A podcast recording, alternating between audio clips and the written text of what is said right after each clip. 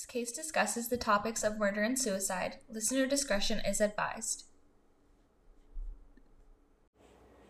Police department, police department.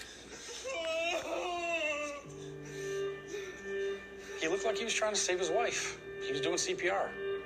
You know, it was an emotional situation.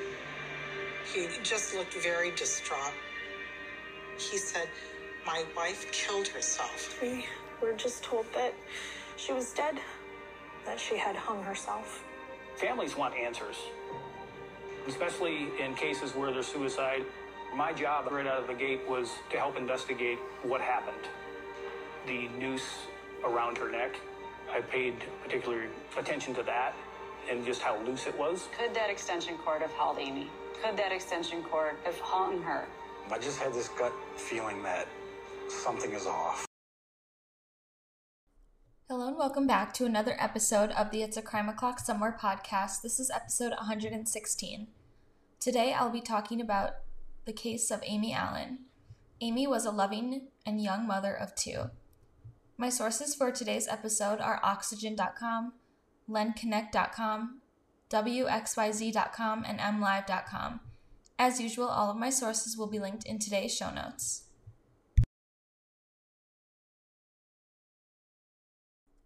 This case takes place in Tecumseh, Michigan. On the night of September 14, 2018, Amy and her husband, Jimmy Allan, started the night off by going to a bar to have a few drinks. Amy happened to glance at her phone, which was seen on surveillance cameras. The Allans had moved to Michigan from Ocala, Florida a year earlier. Jimmy had gotten a new job handling video production at an audio accessories company, and Amy was a stay at home mom. Their neighbors described them as very nice. Amy was more shy, and Jimmy was very outgoing. Jimmy was also into working out and wanted Amy to get into running, rock climbing, rollerblading, and other physical activities with him, and they would often run together. On September 14th at 8:50 p.m., Jimmy called 911. He told the dispatcher that his wife was down in the basement trying to kill herself. Jimmy said she had a noose around her neck and he was attempting to get it off her and give her CPR. The police walked into the house and described it as eerily quiet. Once the police entered, Jimmy can be heard on the body cam footage calling for help. He was performing CPR on his wife. Jimmy claimed that Amy had been downstairs for about 20 minutes. At 8:57 p.m., the EMTs arrived. Jimmy was very hysterical. Jimmy could be seen on the body cam footage slamming his fist into a table, causing a bowl of chips to spill onto the floor. Jimmy told the police that he and Amy were irritated at each other. He said they had been at the bar and Amy ended up walking home. He said the next thing he knew, she was in the basement. Jimmy said Amy didn't have a history of mental illness or suicide attempts. Jimmy and Amy's 15 year old daughter had been at a high school football game. Jimmy called her and explained that there had been an emergency. Jimmy also called his parents and could be heard wailing. Jimmy's dad called Amy's parents and told them that Amy was dead. However, at the time, Amy wasn't dead but on life support after she had been rushed to the hospital in Ann Arbor. Amy's family, her parents, and her sister Heather raced to the hospital in Ann Arbor from Ocala, Florida. Three days after being taken to the hospital, Amy was taken off life support. The police returned to the Allan home and searched through it. Jimmy said they had a normal day and were happy. At 7:30 a.m., Amy sent their daughter to school and Jimmy had already left for work. As Jimmy described, September 14, 2018 was a normal day. At 11:44 a.m., Amy was communicating with a friend. At 12:30 p.m., Jimmy returned home from work and took a nap. At 1 p.m., Amy was communicating again with her friend. At 2:45 p.m., school ended, and Amy picked their daughter and a friend up. At 6:30 p.m., Jimmy and Amy dropped their daughter, Ashley, and a friend off at the high school football game. Around 7 p.m., Amy and Jimmy went to Junior's, a local bar. The bartender remembered that Amy and Jimmy weren't in the best mood. Jimmy told the police that they had been arguing over selling their house in Michigan and moving. Amy didn't seem to be into it, and Jimmy claimed that she made some kind of statement along the lines of, I hope that works out for you. Jimmy said they were annoyed with each other when they left. Amy walked home and Jimmy got into his truck. At 7:51 p.m., Amy could be seen on surveillance footage walking away from the bar. Jimmy said around 8 p.m. he looked for something to watch on TV and ended up watching a Jim Carrey movie. Amy went to the basement. Jimmy said he went to the basement to check on her, but Amy got upset with him. At 8:15 p.m., Jimmy went back upstairs. At 8:40 p.m., Jimmy had realized that he had to pick up his daughter from the football game, and that's when he noticed Amy hanging when he went to the basement to get her. Jimmy said that Amy's feet were off the ground, and he said he was able to grab the extension cord, lift Amy up, and bring her to the ground. He said he saw an overturned pail of kitty litter. Jimmy said he wasn't sure why Amy did it. He said they had a healthy lifestyle and she had never shown signs of emotional or mental health issues. He said they didn't have money issues and they had a good relationship. Jimmy's parents sat with Amy and Jimmy's daughter Ashley while the police interviewed her. Her grandparents were with her at the time. She said her parents weren't fighting when she left for school and they didn't really argue much. Amy and Ashley had always been close.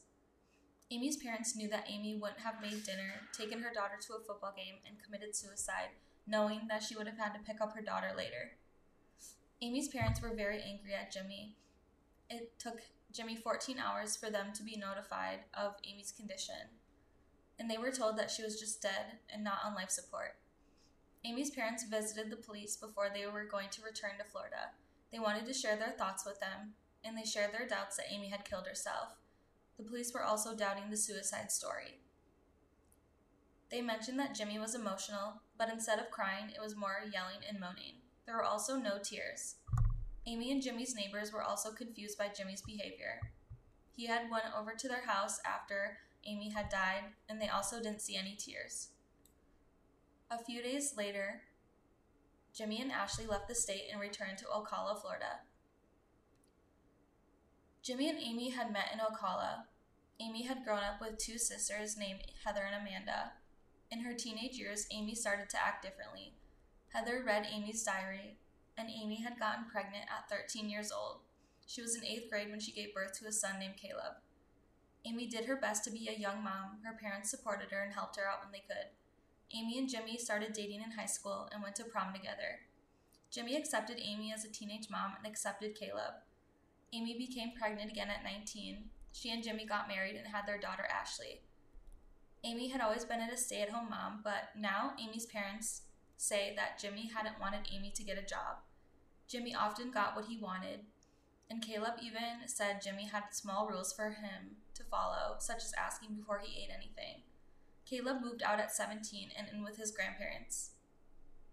Amy's parents said that Jimmy told her she couldn't speak to them anymore. Caleb's graduation a year before Amy died was one of the last times her family saw her alive. Jimmy completely isolated Amy and was constantly tracking her location.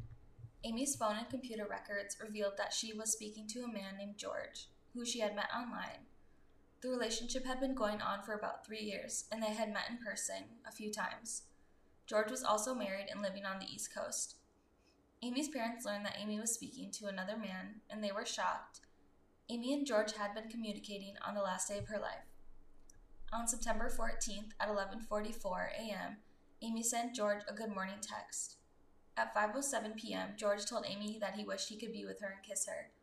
Amy told him that she was excited to see him again. Amy had been seen on surveillance footage from the bar checking her phone. She was looking at a text from George while, Simi, while Jimmy was sitting right next to her. One month after Amy died, Jimmy spoke to the police again in Michigan when he returned to pick up some items. Jimmy was changing his story. He first said that Amy was happy and, uh, and showed no signs that she'd want to end her life. Now, he said that she had issues and struggled with social anxiety. Jimmy revealed that he had cheated on Amy in the past. And Jimmy was asked if he thought Amy had ever cheated on him, and he said no because she was introverted. The police asked Jimmy what about his knowledge was of Amy's affair. He said he didn't think she was having one.